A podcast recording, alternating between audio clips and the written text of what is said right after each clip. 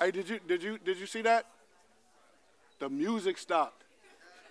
That means it's time to go to our seats so we can start getting into into the word. I know when you're involved in conversation, sometimes you're not. I'm one of those periphery listeners, um, so my, my, my ear is always attuned to other things going on around me. Um, I mean, I should be trained out of that because I've been married for so long, but I still do it. Um, I have a few announcements before we actually uh, get into the word this morning. Uh, first of all, if you don't know me, I'm Pastor Michael Dixon, um, one of the pastors here at, this, at Solid Rock Church. Our lead pastor um, was on uh, vacation with his family, and the plan was for him to preach this morning, but he came back from vacation yesterday. And I don't know about you, but usually I need like another day to recover from vacation. So uh, he needed that, and so here, here we are again. But here are a few announcements. First of all, thank you to anyone who was able to help the Henshaws move over the course of the past uh, two weeks. Um, as you know, um, you know, we just we just are trying to be a church that that expresses our love to one another by serving each other, and we know that there are physical limitations within that family. And so, thank you if you were if you were able to uh, participate, especially on yesterday when there was there were heavy items to be moved. Um, I did talk with uh, Leone after the food distribution um, because I wanted to add my what little bit I have um, if it, if there was a need, and there was no need, and so she was very grateful for you all. So thank you if you were able to uh, serve, and if you weren't, don't worry. There are going to be other opportunities for us to serve each other. Um, one way that we can serve one of our members is that uh, Vilma Perea uh, has uh, surgery tomorrow uh, around uh, 12 tomorrow.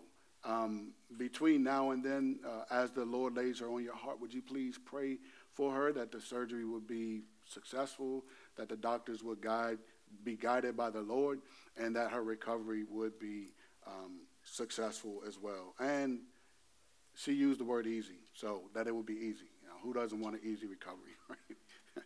um, remember that there are no D groups this week. This is the fifth fifth Wednesday week, so there are no D groups. Um, but if you are a, a, a, woman here at Solid Rock Church, or if you know a woman who might be, uh, it's open to all, but it's catered, it's, it's geared toward women. Um, and that is um, on Wednesday, the Metamorphosis Community Project, the spinoff nonprofit of Solid Rock Church, is having a Women's History uh, gathering here at 7 on Wednesday. So if you're available to come to that, um, we would love to, to have you. Uh, we're going to have six different speakers, and then they're going to be a, a panel engagement uh, with those six uh, women. One is our very own Karen Dixon. The rest are outsiders. Um, so, um, so, babe, if you watch this, somebody say woohoo. She's not here. She's she's on her way from North Carolina with uh, Sheila Booker. So, um, so they're on their way back. So pray for traveling mercies for them. Um, but she's the only rock member. The others are um, uh, women from outside that we know, and we just want to encourage uh, women um, as Women's History Month comes to a close. Um, one other thing that the Metamorphosis Community Project is doing at Solid Rock Church is um, April 11th through 15th, we're going to offer a um, spring break art camp that's free to uh, children ages 6 to 12. Obviously, spaces will be limited for that. We will, can take up to 30. Um, please be on the lookout if you follow us on Facebook for the announcement. Um, uh, and um, if you know anyone who else who would want to come, or you can just text me because all y'all who are members have my number anyway. Finally, sorry, yeah, I'm, that finally was like, I'll try to keep my voice uh, low. Sorry, didn't mean to blast your eardrums. Hey, yeah, that's right.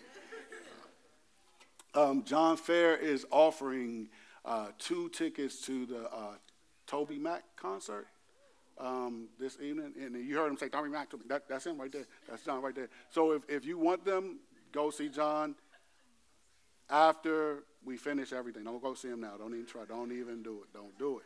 Uh, yeah, about the about the Russian.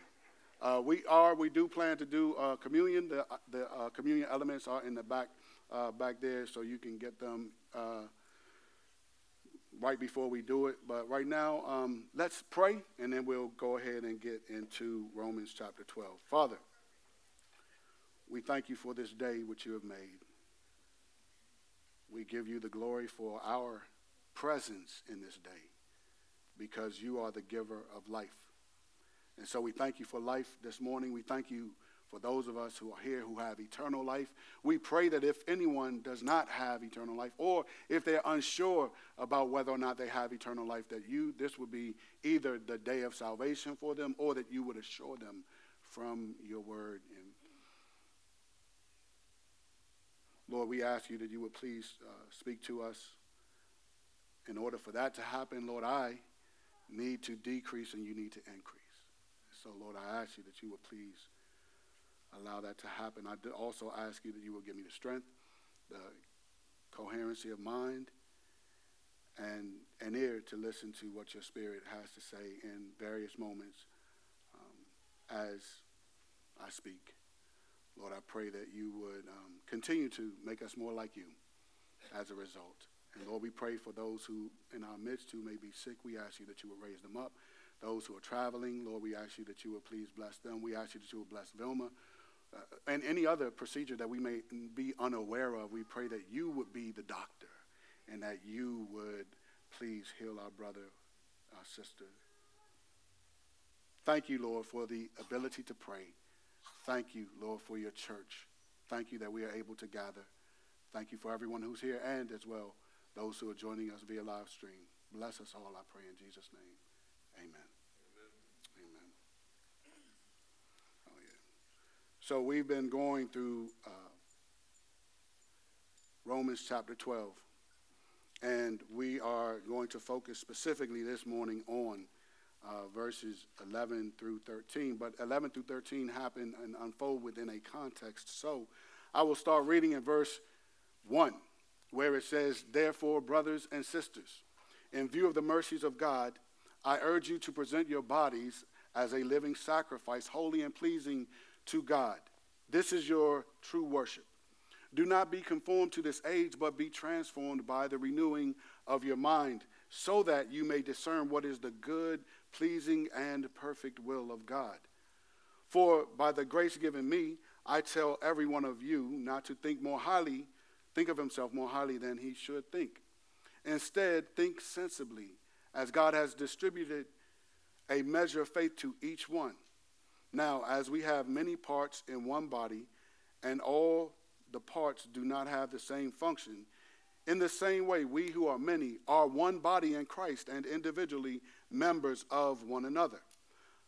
According to the grace given to us, we have different gifts. If prophecy, use it according to the proportion of one's faith. If service, use it in serving. If teaching, in teaching. If exhorting, in exhortation, giving with generosity, leading with diligence, uh, showing mercy with cheerfulness. Let us love, let us love, let love, excuse me, be without hypocrisy. Detest evil, cling to what is good, love one another deeply as brothers and sisters. Take the lead in honoring one another. Working on that T sound. Yeah, take the lead in honoring one another. Do not lack diligence in zeal. Be fervent in spirit. Serve the Lord. Rejoice in hope. Be patient in affliction. Be persistent in prayer. Share with the saints in their needs. Pursue hospitality. So, those last few verses, 11 through 12, are the verses that will be our focus this morning, working on the M sound. I love that. I, I, I love that. So I'm just going to read 11 through 13 one more time. Do not lack diligence and zeal. Be fervent in prayer. Serve the Lord. Rejoice in hope. Be patient in affliction. Be persistent in prayer. Share with the saints in their needs. Pursue hospitality. So Paul is continuing in the verses that we're looking at to let us know how we should respond to the mercies of God that we've just heard about from chapters 1 through 11. Because that's what the therefore that begins the chapter indicates that we should, what happens next after the therefore is happening because of what happened, what was said before. And he had uh, gone through at the end of chapter 11. He had gone through uh, uh, the, the wisdom of God and salvation that he would be able to draw people who were not Jews into uh, redemptive history by allowing them to be grafted in, even though they're wild branches, to be grafted in to God's plan. And so, in light of the mercy that God, who did not, does not have to add anything to himself, does not need any one of us. Any one of us begins with me, but it continues with you. God does not need us, but yet he allows us to be grafted in and part of his body through Jesus Christ. That is awesome. Especially in light of the fact that, as David said, um, he said this about himself, but it's true of us all. Uh, he, he, said that he was born in sin and he was shaped in iniquity, meaning that sin was with him even when he was in his mother's womb. It may not have had a way to express itself that we know of, but yet we see that we do not have to teach. If you have children or if you have siblings or if you've seen people, little people, you do not have to teach them how to do things that will benefit them, whether that is good or bad.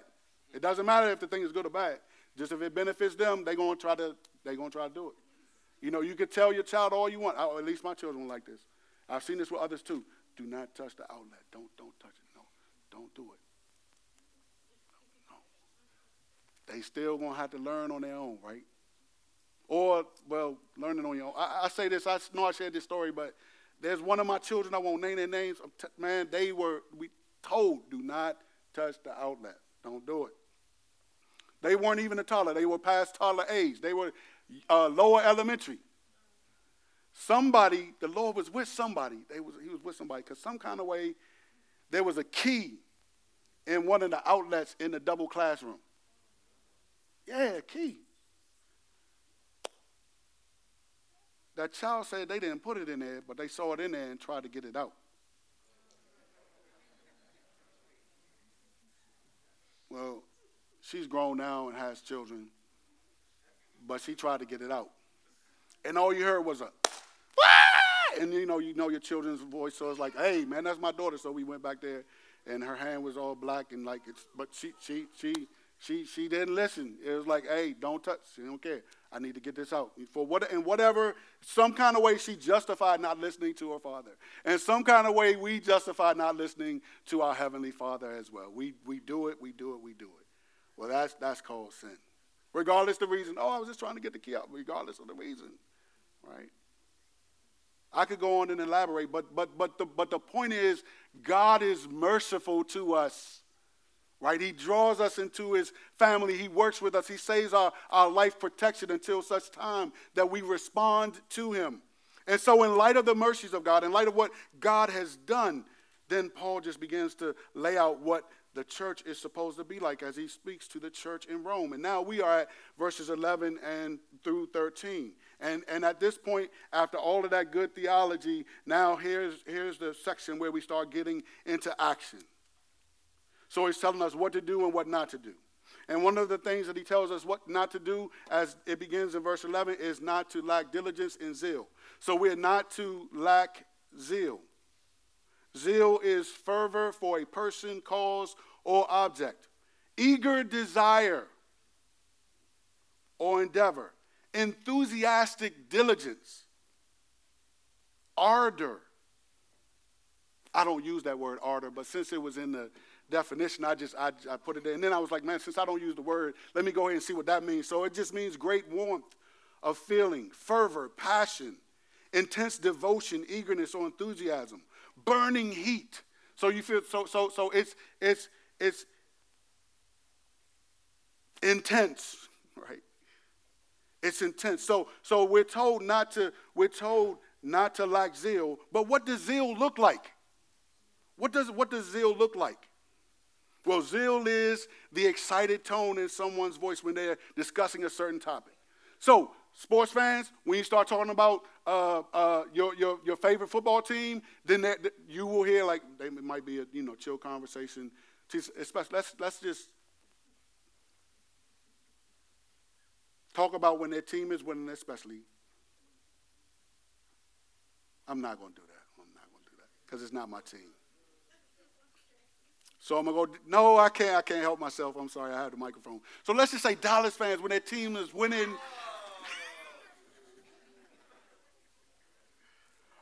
Okay, I do have the mic, but I'm not even to do that to y'all. I'm to go to Lakers fans. Yeah, let's go to Lakers fans. Lakers who are not having a great season right now. Lakers who are, are, are like, I heard that people are threatening one of their players because his play is not up to par. But the entire team is not good right now. Their zeal for their team is expressed through their complaining about their team, through their demand for changes on their team. But this one brother that I saw in Olive Garden, his zeal was expressed through the fact that he still had on a Lakers hat. So I just congratulated. I said, man, you're a real fan. He was like, yeah, I am. Right? So he showed who he's about. Regard win, lose, or draw, that's his team. Right? And so he's, he's zealous for him. He's still going to represent. He's still going to wear that hat. He doesn't care what their record is because he's zealous about the Lakers. Zeal can look like me when it's around Thanksgiving time. And my wife starts cooking like two, three days before Thanksgiving, and I just get to smell the aroma of all kinds of things, and I just get to look forward like, man, my plate is going to be this, this, this, and that. Mm-hmm. Yeah, okay. All right. And then I always, in my zeal for that food, always have to tell my wife, make sure they don't take all the food. Like at least set one plate, one leftover plate aside for me. Okay, okay, okay. Because my wife is very generous. But in my zeal to eat that food, I'm meditating on that food from, from the time she tells me I'm going shopping for Thanksgiving. I'm like, oh, yeah. Mm, mm, mm. Zeal can look like continuously spending time in certain places or doing things over and over and over again, or spending time with certain people all of the time. You were in high school, right? You may still be. I don't think we have any high schoolers in here. But if you're listening, you've been in high school and you see people who hang around each other all the time. Anytime you see one, you see the other two, or you see the other one. They are zealous about their friendship. And so their zeal looks like that. It doesn't always look like at the game when after the Redskins used to score a touchdown. They don't exist anymore. They're the commanders. So when they used to be, they don't score as much as they used to when I was coming up. So anyway, when they used to score touchdowns, then you'd high five the person beside you. When they won the Super Bowl, I remember my brother and I just going outside. No one else was out there. We didn't own guns. Now people shoot, but we just said, ah. Then one of our other neighbors just came outside. Ah. Then more neighbors come. Ah. So why, why, why? in, in different contexts, that would be crazy, right? But in that context, because we were zealous for the Redskins, it made sense. And other people joined in because the zeal was infectious. Zeal can look like many things.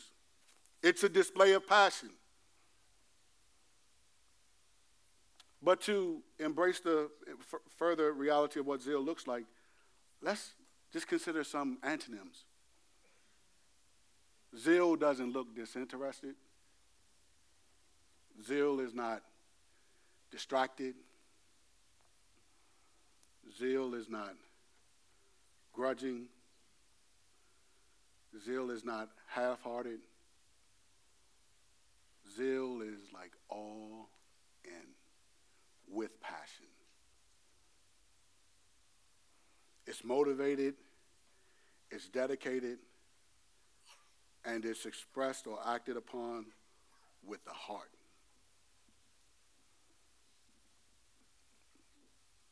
Now that we know what zeal is, and we're told not to lack zeal, let me ask you a question. What has your zeal? What do you go, ah, or your version of it? What do you do that for? What can elicit that from you? Now, this is what I want you to do to, to answer that question. Because I would figure since you in church, you're probably trying to find a way, even in your own mind, to say the Lord. That's good. That's good. I, I respect that. I would be doing the same thing. But apart from the Lord, how do you express that zeal? Do Do others see your expression of that zeal? Have they ever commented on your zeal? What do they say?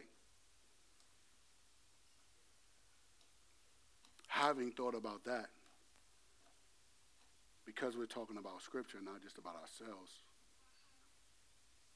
how does your zeal for the Lord compare with your zeal for that thing? It may be the same, it may be a lot different. But as you ponder that, right after Paul says, do, do not lack diligence and zeal, he says, be fervent in spirit. To be fervent is to have or show great warmth of, and to see these words, they, they kind of mean this. They're just different words saying the same thing, right? It's having or showing great warmth or intensity of spirit, feeling enthusiasm, ardent, which I think is a version of ardor, right? Burning hot, glowing is another definition for fervent. So I guess, you know, when you see those, like the, the, the blacksmith or something, you see that the, the iron is like hot, it's glowing.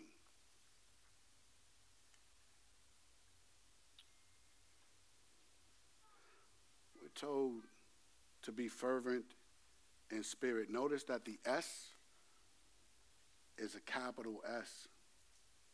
It's not just like your little spirit, my little spirit. It's be fervent in spirit, right? That means that's that capital S means that's the Holy Spirit that's being talked about. Now, why is it necessary for Paul to tell believers that they should be fervent in spirit? Like, doesn't doesn't the Spirit just like affect us to the degree that, that, we, that we're going to be ah, for the Lord? Doesn't does, it, doesn't he? Well, he can. But one of the, one of the things about the, the, the, the Christian life is that it's not just the Spirit, it's also the response to the Spirit. That's something that we so so remember God works in us both to will and to do of his good pleasure, but we're told to work out our salvation with fear and trembling. So God works in, we work out. Right? They're, they're together. And out. They're, they don't, they're not standalones all by themselves. Yeah, God, yeah, okay, cool, yes. But remember, we have to work it out with fear and trembling. So it's not one or, it's both and. So listen to some of the things that we can do with the Spirit, capital S. Uh, First Thessalonians 5.19 says we can do this. It says we can, we can stifle the Spirit. The Spirit can be at work and we can say, ah, not, not, not. Hold up, right there, right there, right there. That's good enough. I'll take over from here. Or, or, or ho, ho, I, I don't need all that. I just, um, not, not right now. I, have done it myself. I, have shared this before. It's been like, hey, man, yeah, man, let's get in that word. Okay, yeah, man, halftime. Yeah, my Bible will be right there. I, will do it then. Now, it doesn't feel like I'm talking to the Spirit. Hindsight would say it's the Spirit because then the night will go by and then I didn't read my Bible. I stifled the Spirit. Ephesians 4:30 says, "And don't grieve God's Holy Spirit." Ephesians wasn't written to unbelievers. Ephesians was written to believers. So believers can grieve God's spirit. Believers, we can we can stifle God's spirit. And in both cases, the, the, the, the case of the S is upper. So it's not talking about, oh, we're stifling our own little spirit. No, no, no, no. We're stifling the spirit. We're, we're stifling the spirit of God. We're crowding him out. We're saying, no, that's all right. We don't want none. So it's possible for us to do that. And so he tells us not, not, to do that by saying, be, be fervent in spirit. Well, how do we, how can we be fervent in spirit? Well, we're going to use scripture to help us to see how we can be fervent in spirit. And we're going to look at Galatians. We're not going to exposit this, but we're just pointing out something that's within uh, the, these two verses that are from, well, they're four verses from Galatians, but the first set is Galatians 5. Uh, 16 and 17, where Paul says, I say then, walk by the Spirit, again, capital S, and you will certainly not carry out the desire of the flesh. And then he talks about how the spirit and the flesh war against each other. For the flesh desires what is against the spirit, and the spirit what is against the flesh. These are opposed to each other so that you don't do what you want. So if you want to do what you want, if you want to glorify God, then you have to, we have to, I have to, walk by the Spirit. 6 7 says, Don't be deceived. This is a popular passage. Don't be deceived. God is not mocked. For whatever a person sows or plants, if you're not familiar with that word, he will also reap. Because the one who sows to his flesh will reap destruction from the flesh. But the one who sows to the Spirit will reap eternal life from the Spirit. So, how, how can we be fervent? We can be fervent by making sure that we're doing the things that sow to the Spirit so that we can reap what the Spirit gives. If we don't sow to the Spirit, if we don't do things that, that, that feed and nourish, that build up the Spirit, then we won't be fervent in spirit. We won't have zeal. It's not, it's not by it's, it's, it's, it's not by osmosis. So we can we can stifle, we can grieve, but we don't have to. Right? We can we can sow or plant in the direction of the Spirit, and then that will enable us to walk by the Spirit so that we won't carry out the desire of the flesh. So, as you think about what has your zeal, and that could be depending on what your eh, what not only what has your zeal, but how does what has your zeal compare with your zeal for the Lord? If there was an imbalance there, if if the weight was like, okay, well, man, this has much more. Eh, don't don't don't don't worry. You came to church today. Not God doesn't. He's not pointing stuff out to, to like stomp you. Like he don't get you on the ground. And he, that's not him. He's pointing it out so that he can help you. So, if you sow to the flesh, to the spirit, excuse me, we ain't trying to sow to the flesh.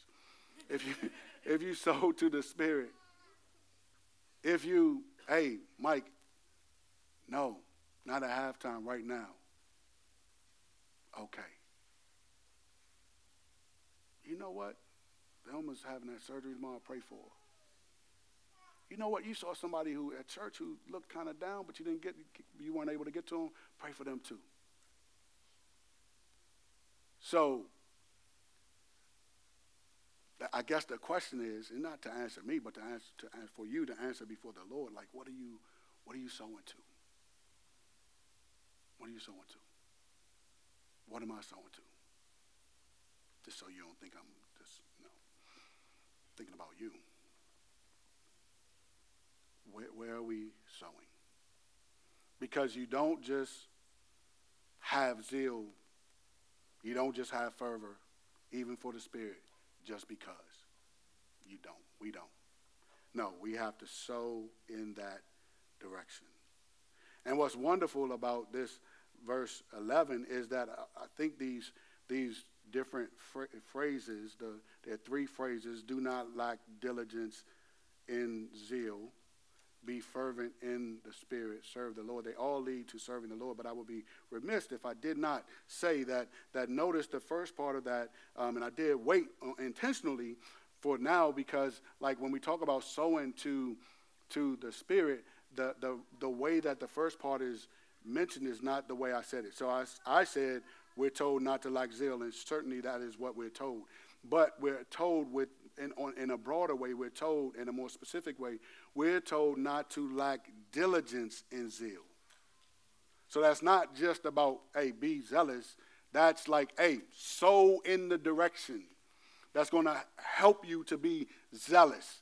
So, buy the hat, right? Buy the Lakers hat. That's how the brother could wear it he bought it, right? He put his he, he, he sold into his zeal for the Lakers, right? He, he built in that direction right? So the passages we've read from Galatians, those are just ways in which we can we can be diligent in pursuing zeal, ways that we can feed fervency, which all leads to just an overarching serving the Lord in a certain kind of way. Our there's a correlation between our zeal for the Lord and our service to Him. I, I, I know I know that wasn't exciting, but there's a correlation between our zeal for the Lord and our service of Him. So the quality of our service, the way we serve, is going to be impacted by our zeal. It's just like um, it's just like saying, you know what, yeah, man, um, uh, the, the, the Nationals, they're my baseball team. I, I see you, you, can tell I like sports, right? Um, so the Nationals are my baseball team. Or I can say, man, I love the Nationals, man. I said the same thing, but I said it a different way. One had more zeal with it, the other was like, okay, yeah, you know, it's kind of like they my team. You know what I'm saying? But, but the other lets you know, like, man, I, I have a love for them. Don't talk about them. If you talk about them, I'm defending them. Right? My zeal is going to come out in, def, in defending them, or it's going to come out in trying to find holes in, in your team. Um,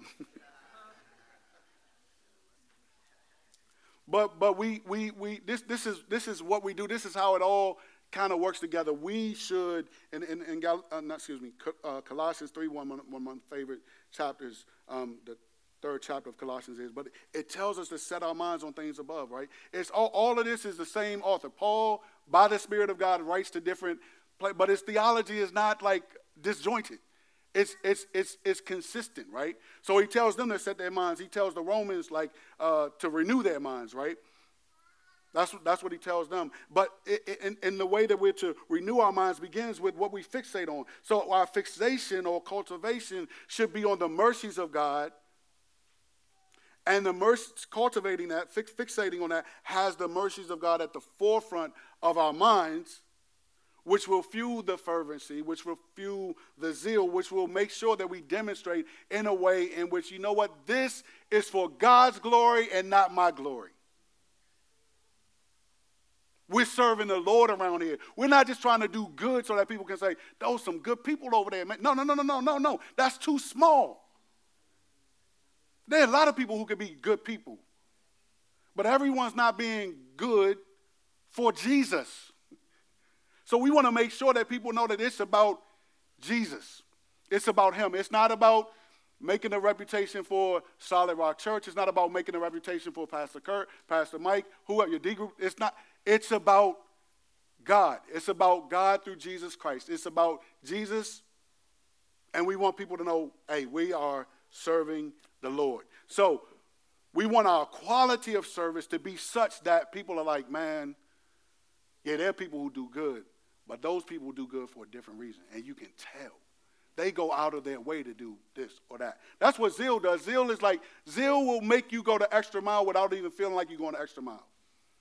You won't feel anything. But the effect on people is that they're, they're very appreciative.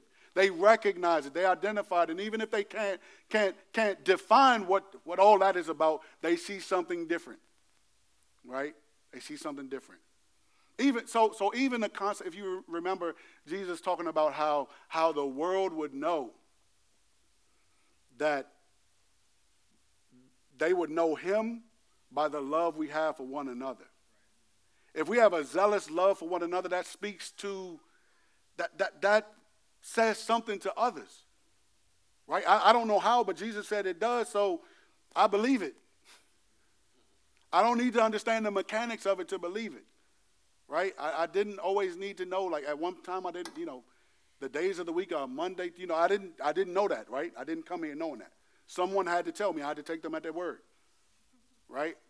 It's probably my mom or my teacher, right? We we had, but but at some point, we can come to know. Hopefully, people see love from us toward us in such a way where they may not be able to identify. Like, why is that? But hopefully, eventually, as time goes on, they understand. Like, oh, that's how people like when, they, when they're consumed with Jesus. And so they'll know that we're serving the Lord. Jesus, Jesus himself. Now, the, the, the, way we express our zeal is definitely going to be different, you know, based on, you know, context. I'm sure in other countries, they probably express zeal, you know, different than, than we do.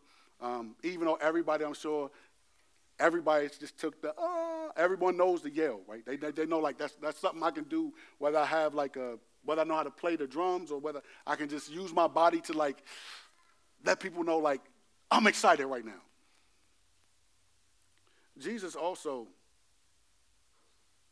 though, had zeal not only for God's glory, but also for what he was going to accomplish. In the book of John, he would always talk about, and he was speaking about his crucifixion when we, he would talk about his hour. He would always talk about his hour, right? And uh, eventually he would talk about how his hour had come for him to glorify God.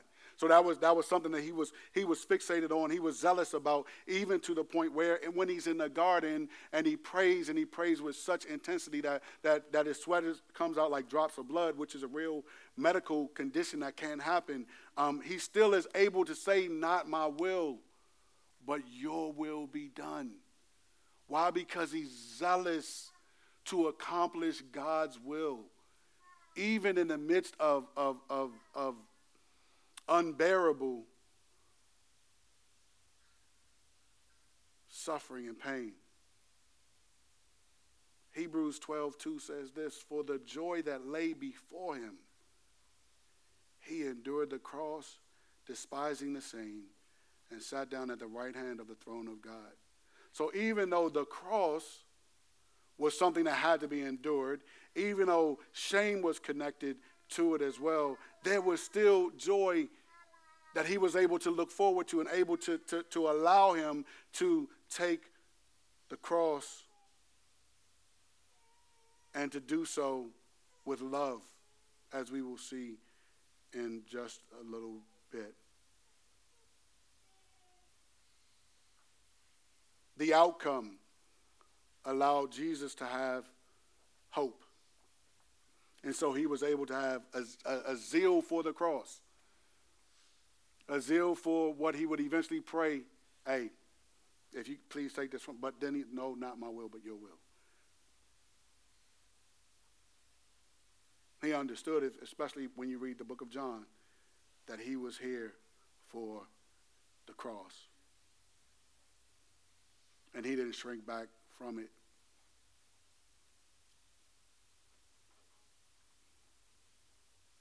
regardless of what your zeal looks like, whether it's just like a what some might call a dogged determination to like cling to this thing or that thing, may it be that your zeal is always for the Lord. May it be that you are um, that you do not lack diligence in zeal, and that you are striving to be fervent. That we are striving to be fervent in spirit, and that most of all, all of that is for the Lord because we can be zealous about other things, as we've already said. Paul goes on to, to, to say in verse 12 to rejoice in hope, be patient in affliction, be persistent in prayer. Now, hope it's the feeling of it's feeling that what is wanted can be had or that events will turn out for the best. Hope is feeling that what is wanted can be had, obtained, or that events will turn out for the best. Now, the thing about this definition is that the hope is a feeling. The hope is a feeling about something that is wanted, which means you don't have it. You haven't obtained it. It's out there somewhere, almost like dreaming.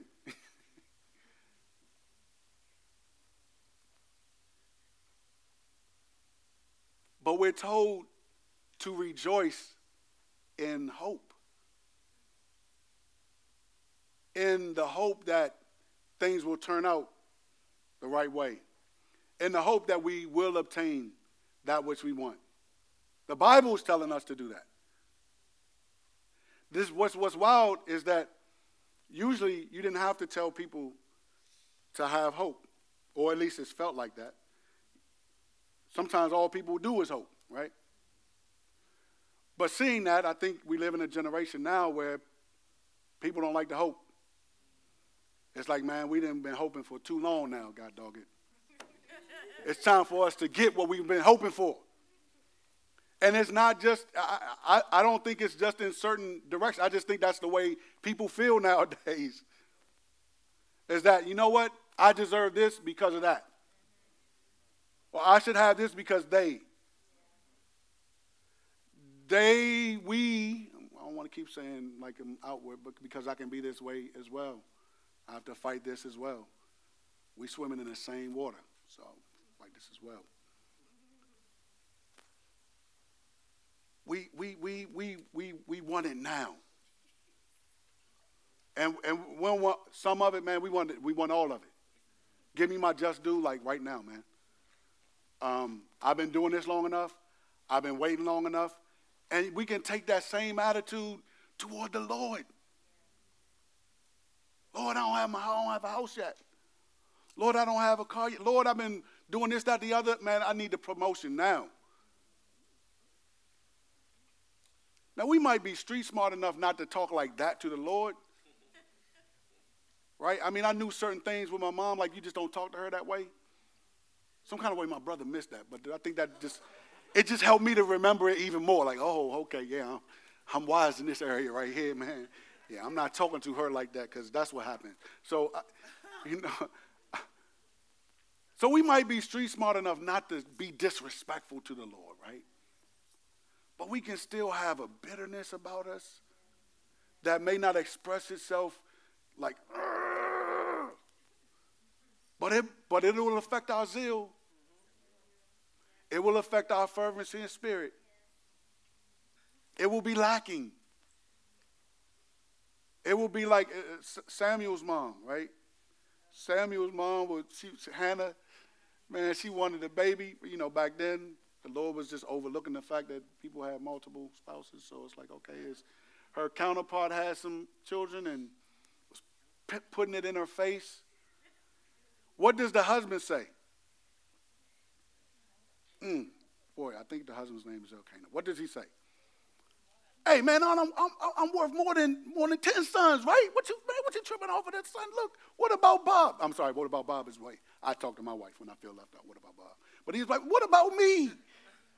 Like, don't, aren't you satisfied with me?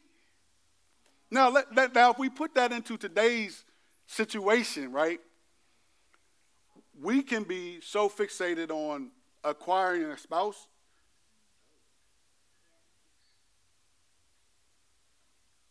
Hannah has the spouse. She, and this is just human nature, right? So I don't know if she was, the scripture doesn't talk about her. So we're, gonna, we're just going to update this thing. We don't act like Hannah's here. We're not talking about our Hannah Ingram. We're not talking about her, right? She got the husband and the baby's on the way. So praise God for that. Amen.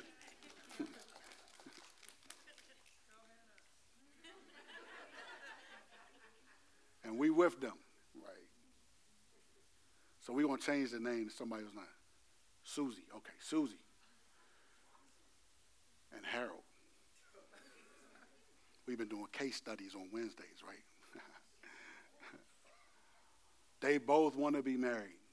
God brings their paths across one, each other through, you know, good friends who's like, hey, you know, they might be a good match. And they both want to be married.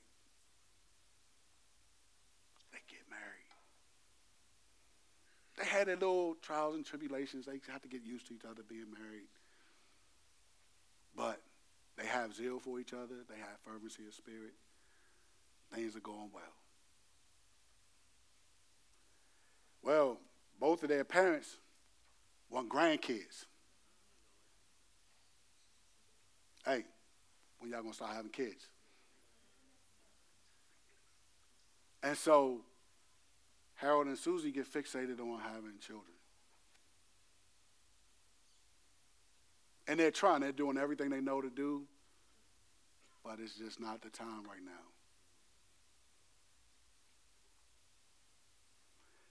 Some people forget how God has blessed them and focused on what they don't have instead of focusing on what they do have. It's, and really, it's not some people, it's all of us have experienced it, right? I know I have, and I do. I have to make myself not just content, but celebratory of the blessings I have. I have to make it happen. I can despise God's blessing. I can. I'm telling you, that's what I can do. I can like not think about it. I can walk away from it and complain about it.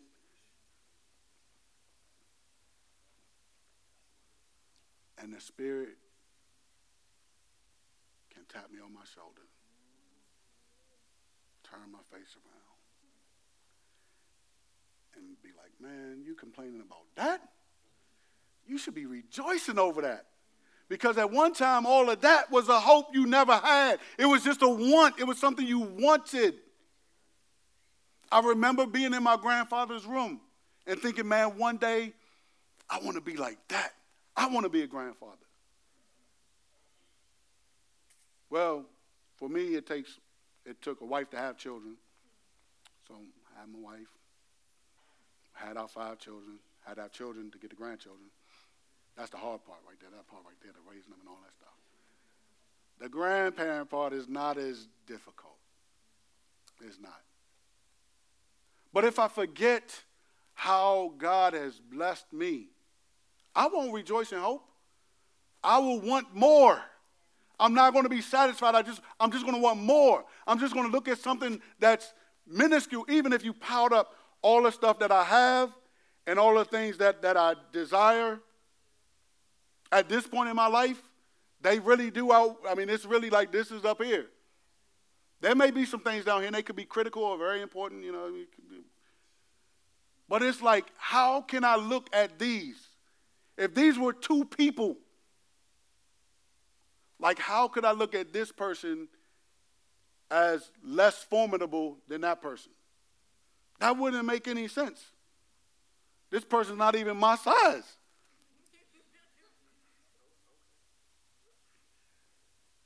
But it, it wouldn't make any sense. But if this is what I have and this is what I want, why can't I look at this and say, Lord, ha, you didn't have to give me this. So if you give me whatever the thing is over here that I want, cool. And if you don't, help me to get over it. But you know what? I think that because you gave me these things, I know you're able to give me those things or that thing. So I'm going to rejoice in hope. I'm not going to lament what I don't have. I'm going to rejoice in hope. That is a flavor that is not common in our day. That is the flavor that is going to d- demand the Spirit of God be at work within you because it takes work. And work is something that we like it in certain situations, but we don't always like work. And when it comes to spiritual work, because you can't see the outcome you can't identify it, then what's the use? It's how we can feel. But there, there is a use. See, you don't, mat- I mean, I know I've been saying this for a while, but we don't mature in the Lord overnight. Right? You want to know how some people can suffer things and they just like keep on, like their faith doesn't seem to be uh, uh, uh, diminished? Well, they didn't just, they weren't just born that way. no, they weren't just born that way, man. They, they've been praying. They probably been through some things already. They probably seen like what the Lord has done for them. And it's like, you know what? This thing, oh, I hate that it happened, but you know what? I think it's going to turn out for my good.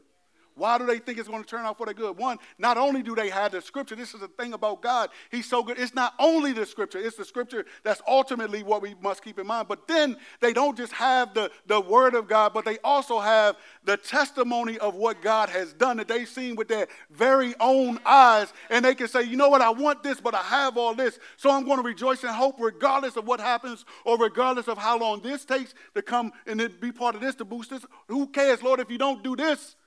You've already done this. And on top of all of those things is that you gave me eternal life.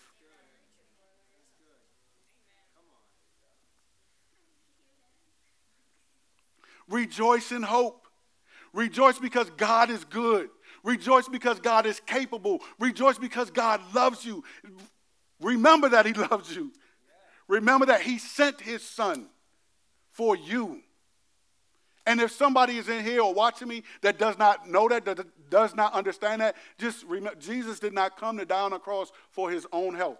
That doesn't even make sense. That sentence does not even make sense. Who would go to the cross for their own health? But who because that's not healthy, right? That's not healthy at all, right? But he did it for your health. He did it for my health, my spiritual health, that one day I could stand before God and despite all of the ways in which I fall short, that I'm judged on the basis not of what I've done, but on what I've received from Christ. And he extends that eternal life to everyone. The Bible says that whoever calls on the name of the Lord will be saved. Call on his name through Jesus Christ. Ask him to save you, and you'll be saved. Now, you got to make sure we've been talking about work. You got to make sure you go to a church somewhere where you can learn, somewhere where you can grow. Because even though positionally you'll be as saved as anyone else, but you'll also be probably be one of the most immature people that's, that's saved, you know, that's saved. So, so you'll need to grow. I know at Solid Rock Church we can help you do that.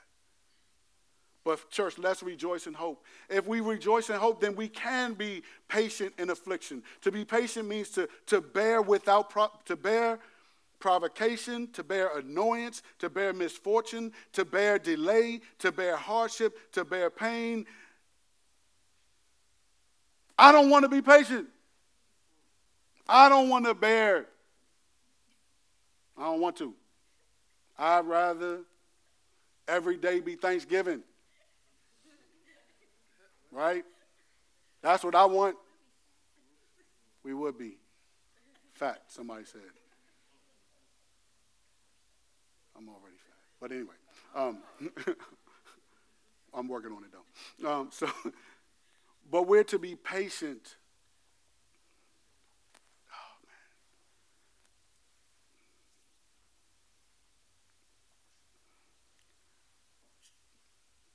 Another definition says that we're, that we're to endure those things with fortitude. Uh, uh, it continues rather with fortitude and calm, without complaint, anger, or the like. That's man, he could have just stopped at be patient.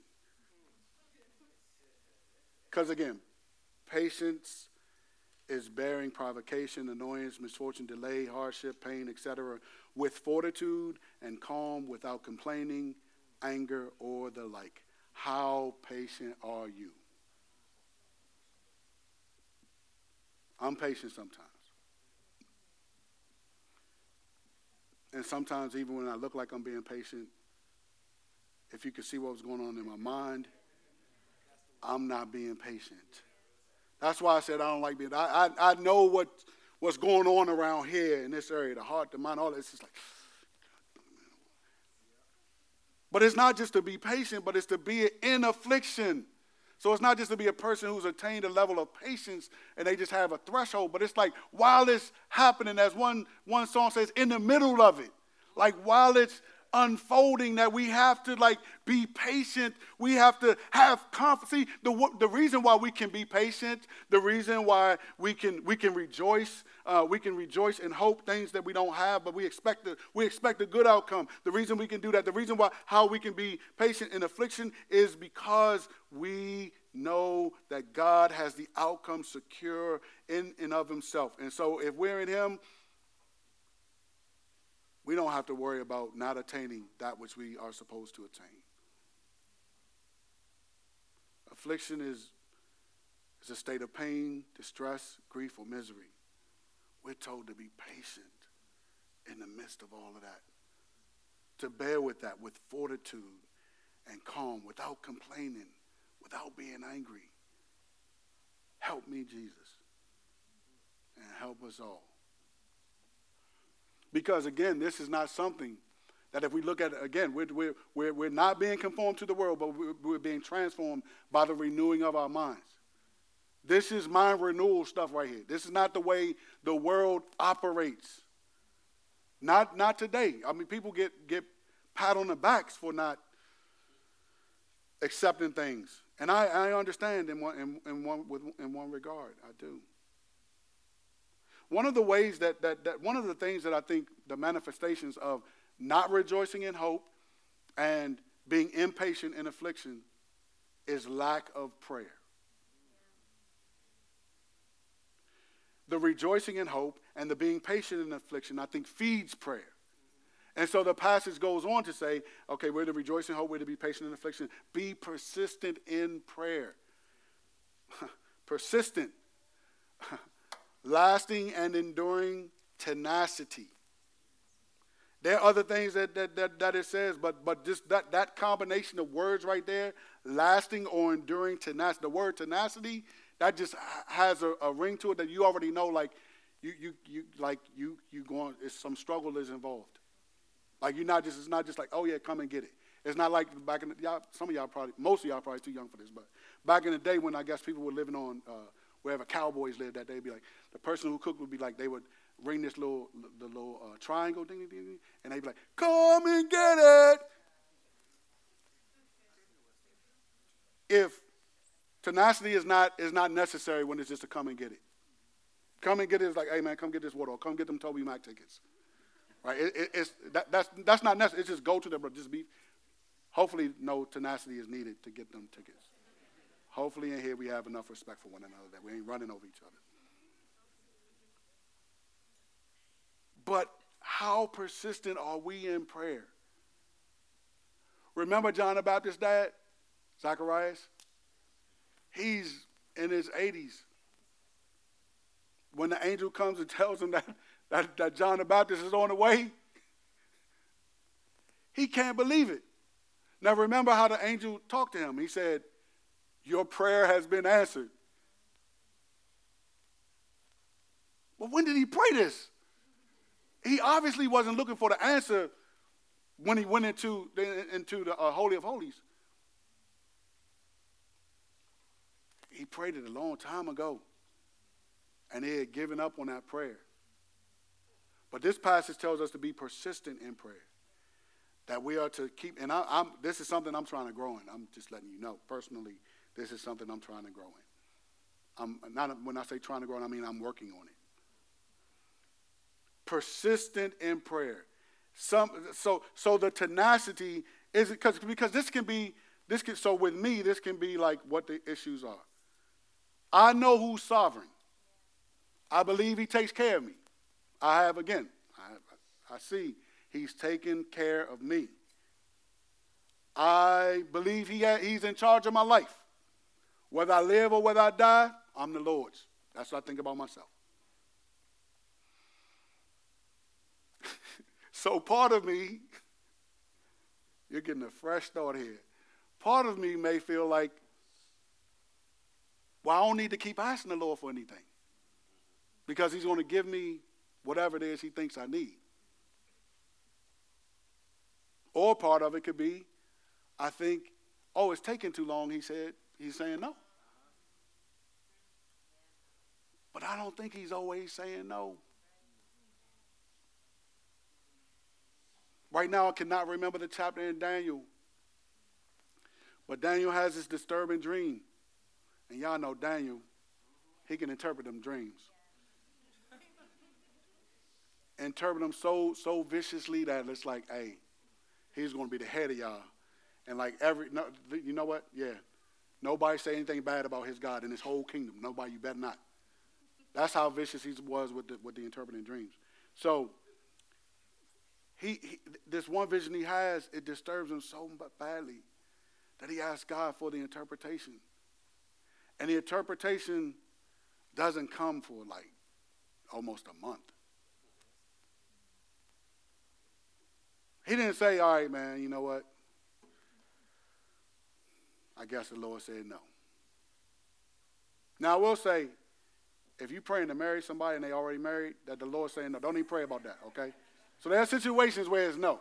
So don't hear what I'm not saying, all right? Don't, don't, don't. All right, just to make sure, just to do due diligence here, all right?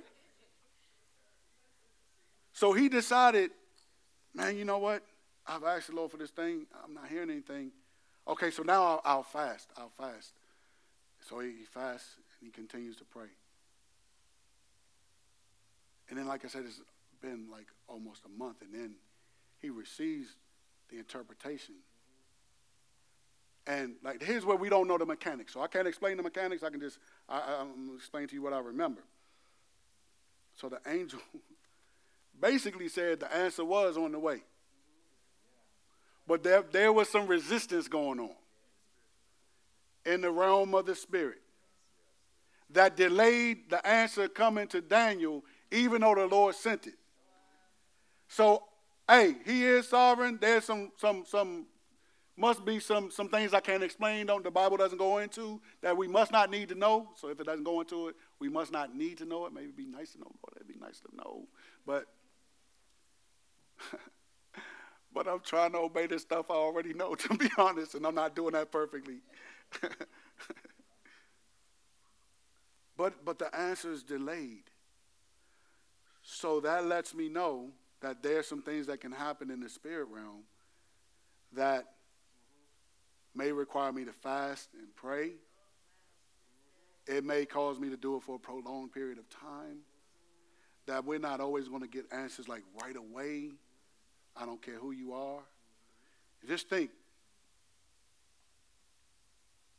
I don't think I know anybody who has a prayer life like Daniel. Remember, Daniel, he's, he's an official with the, with the king. The, his enemy said, you know, the only way we can get him is if we, we got to do something like against his God. Like, we know he ain't going to listen to that. So it's like nobody could pray to anybody but, right, okay. Daniel, he's so zealous for the Lord, he's not tripping at all. He ain't shutting his window to pray. His window's still open, so you can see that I'm praying to God, right? so he's not changing his, his routine for, for anyone. So I don't know anyone who prays like, you know, that's when he got thrown in the lion's den, and then that's when he's like, hey, man, the king is hoping Daniel, all right. He's hoping, the king is hoping, and he sees that Daniel's okay. And that's when that edict comes about, hey, you can't talk about Daniel's God because he's the one true God. We don't know the mechanics all the time. But let's be persistent in our prayers. Let's be persistent. Let's let's let's remember remember Jesus. Jesus is doing all of this wonderful work all the time, but he still takes time consistently to go off and pray. He prays so much that his disciples see it and they're like, Lord, teach us how to pray. Surely they remember prayers that have been passed down to them, but it's like, no, he prays differently. So please teach us how to pray. And so he teaches them. But they observe the, the, the, the, his actions, obviously, his, the way he heals, the way God would answer his prayers. They also saw the consistency that he did it all the time. And they saw the priority that he didn't do anything without praying. Before he chooses the 12, he spends all night long praying about who the 12 should be. And then he chooses, he selects the 12. So, our greatest example of prayer is Jesus himself.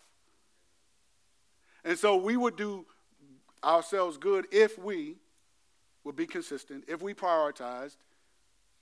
I'm talking to me right now. If we prioritize, like I said, all those things that I know about God, they can sometimes work, work against me. He's sovereign, yes. He's in control of my head. He knows, and this, this one can work against me too. He knows what I have need of before I open my mouth. Oh, well, God is with me. Yes, He is with me. But this passage tells us to be persistent in prayer. And as I told you, I'm, I'm, I'm working on it.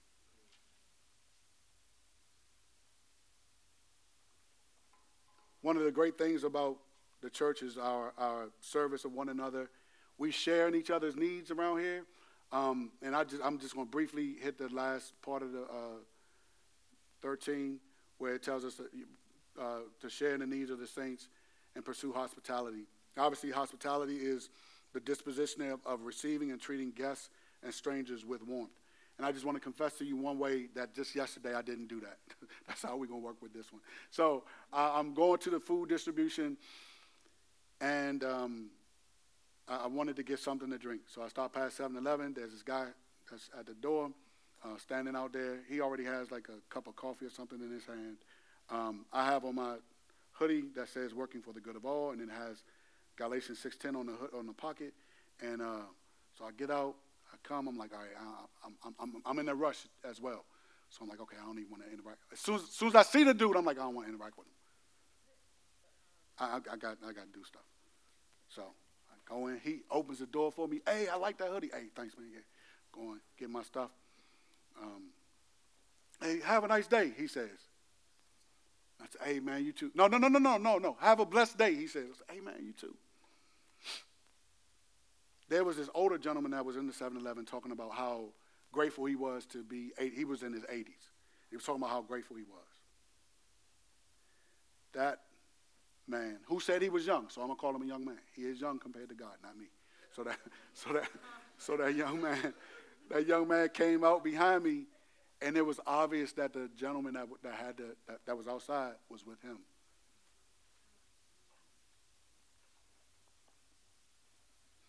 I, I, I assumed as soon as I saw him, he's to ask me for money when I come out. I already know I don't have no cash. Uh, I, you know, I'm to tell him credit card. I, that wasn't a hospitable disposition. Now, usually I'm not like that, but there are times I can be like that. If I'm, if, there are times I'm like, man, I'm on a mission. I need to, you know. Sometimes I operate in the good of what I just described. Like, hey, man, you know, you just go wherever the Lord, you know, sends you or whatever. Like, you come across this path for a reason. That time, not so much. And the Lord humbled me because this man was just out there being a blessing himself, complimenting me on my hoodie, telling me to have a blessed day, waiting for either his father, grandfather, whoever the guy was. He was waiting for him. His disposition was more hospitable than the pastor. He might be a pastor, I don't know. But you're a pastor and you did. No, no, I'm sorry. Who is it that shares with the need, shares with the saints in need, and pursues hospitality more than Christ Himself? Every day He welcomes us to come to Him. Every moment He is has His love upon us. He's at God's right hand interceding for us, as we read in Hebrews chapter 12. He's doing that for us all of the time. He's doing that for you even when you just sinned. Even if you just sinned and you didn't realize you sinned, and then you start reflecting on the day and it's like, oh, I sinned. His love for you didn't diminish. He's the most hospitable individual that's ever lived. And he continues to live. And for his people, he sees us in our need and he answers our prayers. So let's not not pray. Let's remember his disposition to us. Let's remember how welcoming he is because with hospitality, it's, it's, much of it is about welcome. So let's remember that and let's remember that we just get to reflect him in being welcoming to each other, in looking out for each other's needs. And, and I know that we I had to send an email um, about helping uh, the Henshaws, and people responded to it. Why? Because I sent the email? Maybe, but I don't think that's the reason why.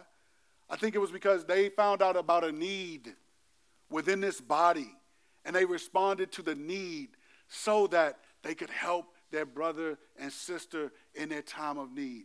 And, brothers and sisters, that's how we all should be at some point, we're all going to have need. All of us. And that's okay. That's part of the human experience. Even Jesus, when he was here, he was hungry sometimes. He asked the woman at the well, hey, give me some water. She was surprised, but she responded. And the interaction and encounter changed her life and others, right? But we're all going to have need.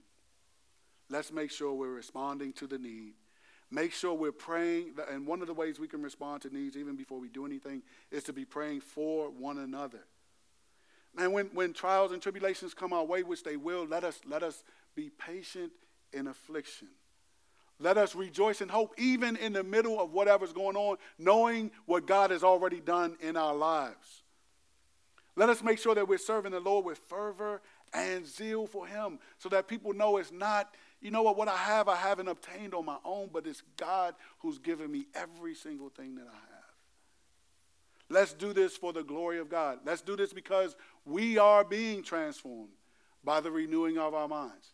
Let's make certain that we are renewing our minds because this type of uh, being, serving the Lord, being diligent in zeal, these types of things aren't just something that's going to come natural unless we are renewing our minds, making our minds new every day. Let's pray. Father, thank you for your word. Thank you for your spirit. Thank you for your body, the church. We pray that we will glorify you together, even though we are individuals, but we are members of a body. And we're individually members, so we're not only the body, but we are your body. Help us to know the role in which we are to play. And Lord, even if we are trying to figure out our role, please help us to make sure the quality of our service, whatever it is, that is fervent, is zealous, that is for you, that it can endure and have patience in affliction, that we can rejoice even in the middle of that affliction, that we can still share in the needs of the saints, and we can be hospitable. Lord, would you help us to do this for your glory? and for our good and the good of our brothers and sisters here at Solid Rock Church and wherever, as it says in Galatians 6:10. As we have opportunity, let us do good to all, especially those of the household of faith. In Jesus' name we pray and thank you.